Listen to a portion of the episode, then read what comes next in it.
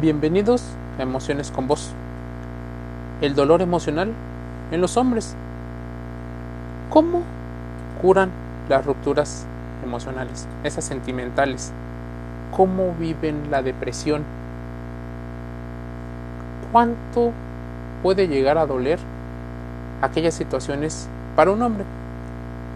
Habitualmente, cuando tú piensas en una persona del sexo masculino, lo asocias normalmente con una persona fuerte, con una persona que no expresa tanto sus emociones. Y ese es justo uno de los grandes problemas, aunque también algunas de las virtudes. Todo lo que aquí escuches en este podcast te invito a contrastarlo, pero no desde una versión polarizada en la cual estés a favor o en contra, sino encontrando los argumentos que respalden algunos de los conceptos que aquí escucharás y también puedas aportar algo de tu experiencia. Es importante que empecemos a considerar que se pueden interconectar diferentes áreas del conocimiento. Un equipo internacional de psicólogos dirigido por los investigadores de la Universidad de Lancaster en Reino Unido han llevado a cabo el primer análisis Big Data sobre problemas de pareja una de las situaciones por las cuales a los hombres más les aqueja. Si nos remontamos a la parte donde los hombres llegan a ser educados bajo un patrón de no mostrar ciertas emociones por el temor a verse débiles, por la posibilidad de perder oportunidades, esto empieza a hacerse una bola de nieve el estudio sobre el apoyo de las relaciones en línea revela que los hombres tienden a experimentar más dolor emocional que sus partes femeninas.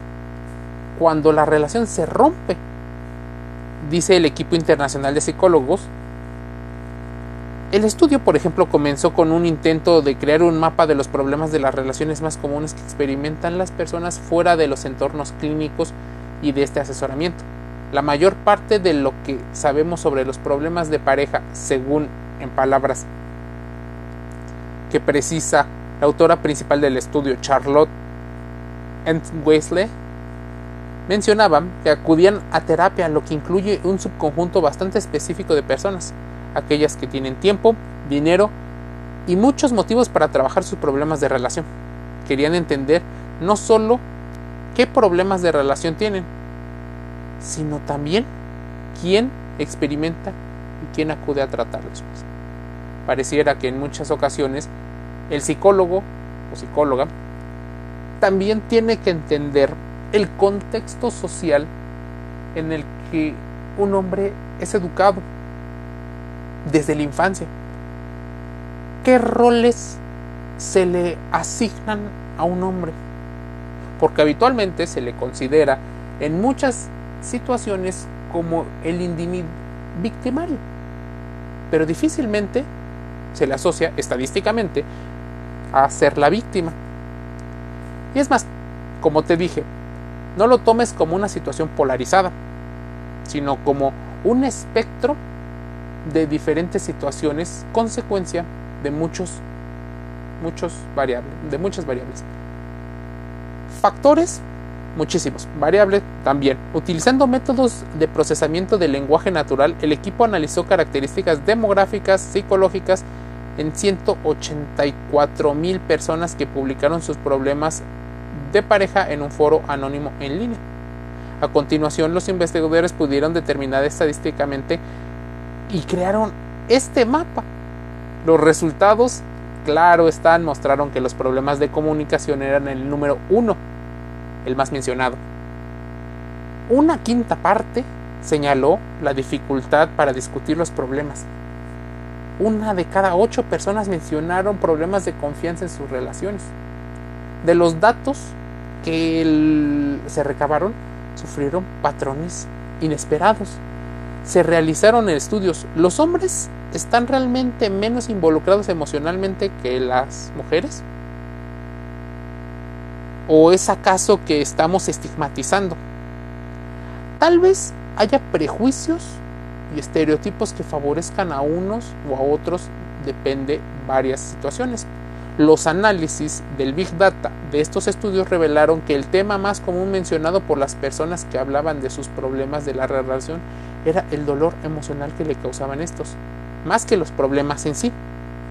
El tema más común era sobre el dolor de corazón y estaba compuesto por palabras como arrepentimiento, ruptura, llanto, corazón roto y emociones no dichas.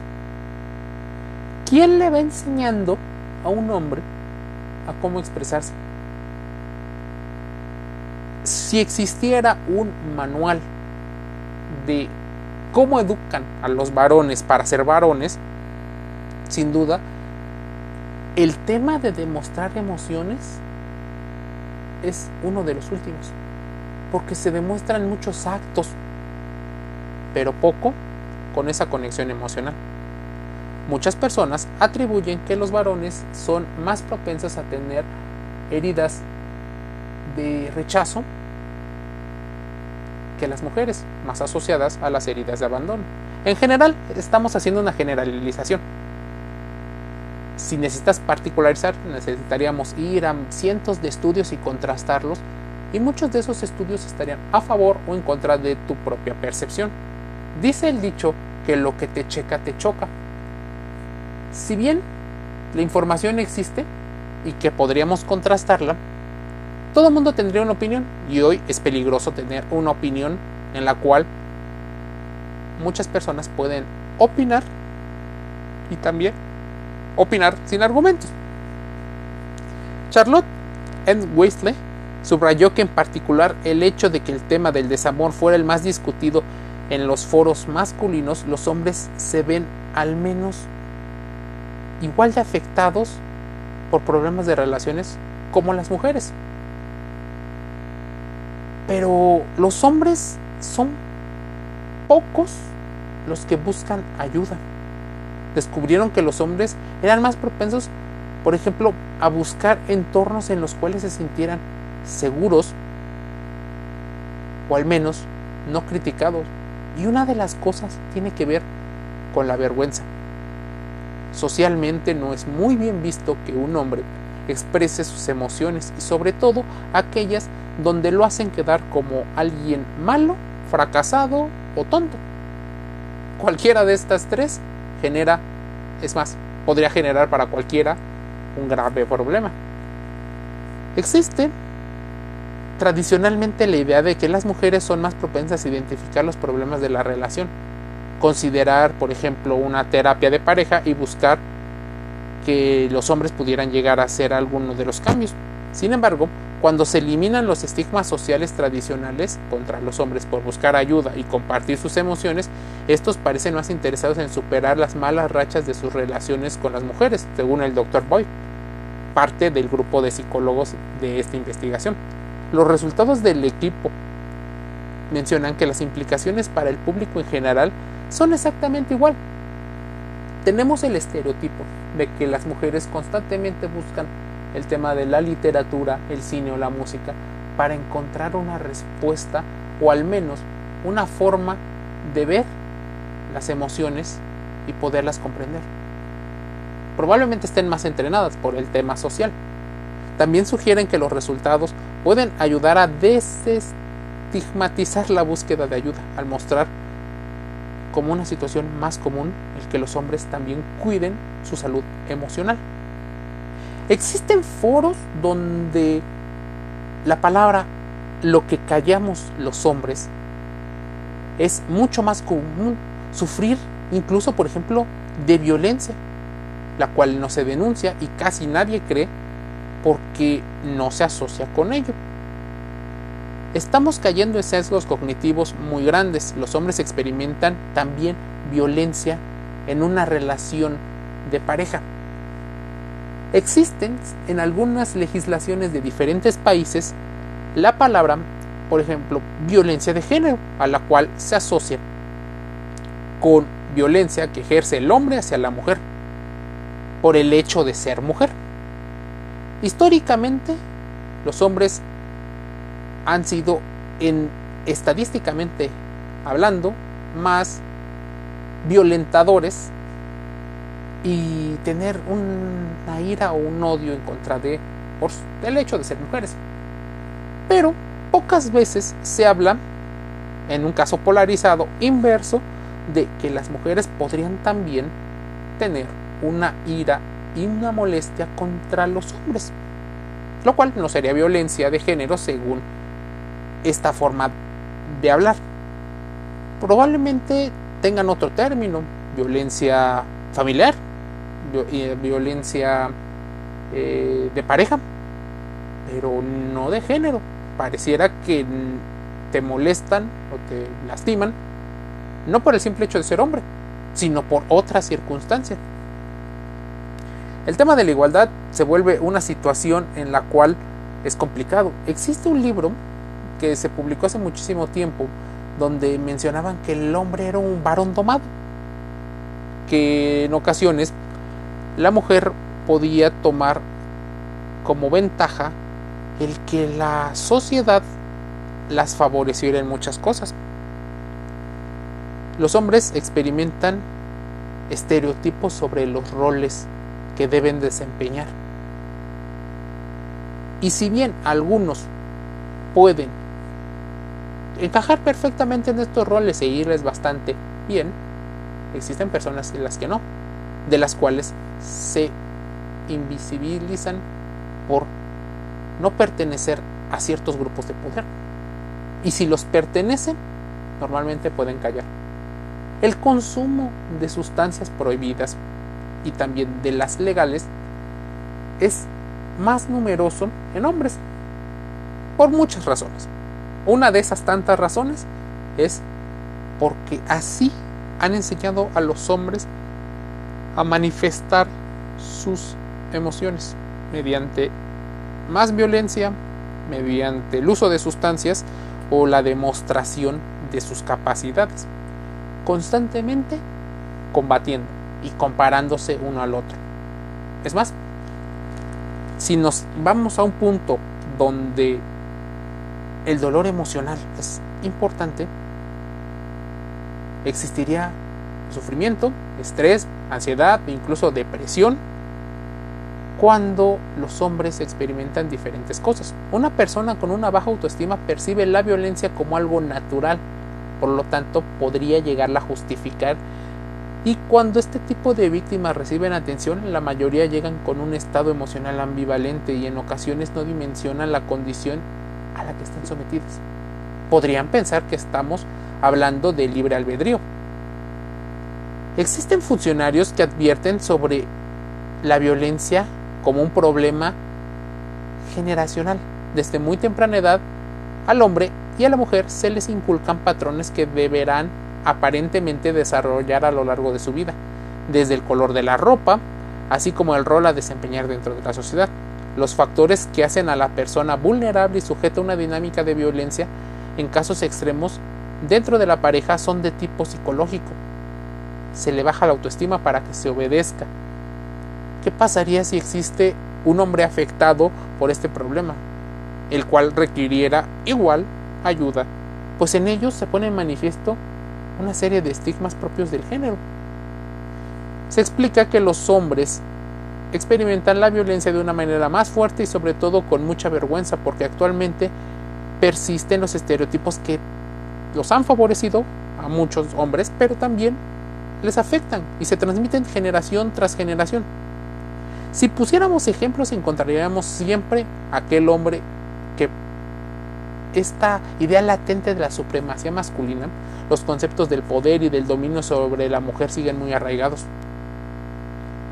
Los especialistas explican que algunos signos de que se vive en una situación de violencia pueden identificarse en uso de palabras hirientes, insultos, maltratos, golpes, chantajes de tipo económico, psicológico, amenazas, incluso con el tema de los hijos. El que se brinden servicios multidisciplinarios a las personas afectadas, sin importar si son hombres o mujeres, sería lo ideal. Existen números en los cuales los hombres maltratados podrían acudir. El hombre que puede llegar a ser maltratado psicoemocionalmente está invisibilizado. Muchas veces no se le hace caso. Un detalle que también es importante de notar es que el género masculino tiende a ingerir más sustancias tóxicas como el alcohol y las drogas para evadir situaciones que le generan estrés y tristeza a comparación de algunos roles que se tienen en la educación emocional de las mujeres. Existen institutos de la salud mental que dicen que hay cierta incertidumbre si el consumo de estas, de estas sustancias es síntoma de una depresión subyacente o si ésta surge a la par o como consecuencia del consumo. Esto genera más complicaciones al momento de realizar para los especialistas en la salud mental como los psicólogos o los psiquiatras, especialistas y con licenciatura obligatoria en las ciencias de la salud mental, porque déjame decirte, coach y gurús no entran dentro de estos estudios. Ellos, los psicólogos, determinan que mediante un propio diagnóstico deben de investigar y contrastar la información, pues podrían llegar a una conclusión diferente, porque existen comorbilidades, existen diagnósticos mixtos. Pensando en la raíz de por qué un hombre puede llegar a deprimirse, podemos encontrar, por ejemplo, que existen muchos estereotipos y prejuicios en la sociedad. Estos aparecen en la educación que los padres les imparten a los niños sobre lo que es correcto y lo que ellos creen que no es correcto, por lo que creen o crean conductas que no son plenamente buenas para la salud mental, pues se acostumbran a reprimir sus sentimientos y a no mostrarlos. La autoridad de alguno de los dos padres, autoritaria y autocrática, tiene graves consecuencias. Pero eso es a lo que está acostumbrado o acostumbran a un niño. Porque tiene que obedecer y tiene que seguir un rol, por ejemplo, de proveedor. ¿Quién no ha escuchado la frase del hombre bueno y proveedor? Seguramente todos. Si existe una tendencia en la cual las mujeres se logran empoderar para obtener mayores ventajas y una igualdad está increíblemente bien. Es más, siempre tuvo que haber existido el tema y por qué sale en cierta ayuda acerca de la salud emocional de los hombres es existen mujeres que desean fuertemente que el hombre siga cumpliendo un rol ellos no tendrían mucho derecho a cambiar su rol masculino proveedor ni de fortaleza. Pero ellas podrían sí poder cambiar su rol históricamente tradicional. Esto es peligroso, incluso estaríamos hablando de cierta discriminación. Pero cualquier opinión mía podría generar el que tú pienses que yo tengo una corriente ideológica. Déjame decirte algo.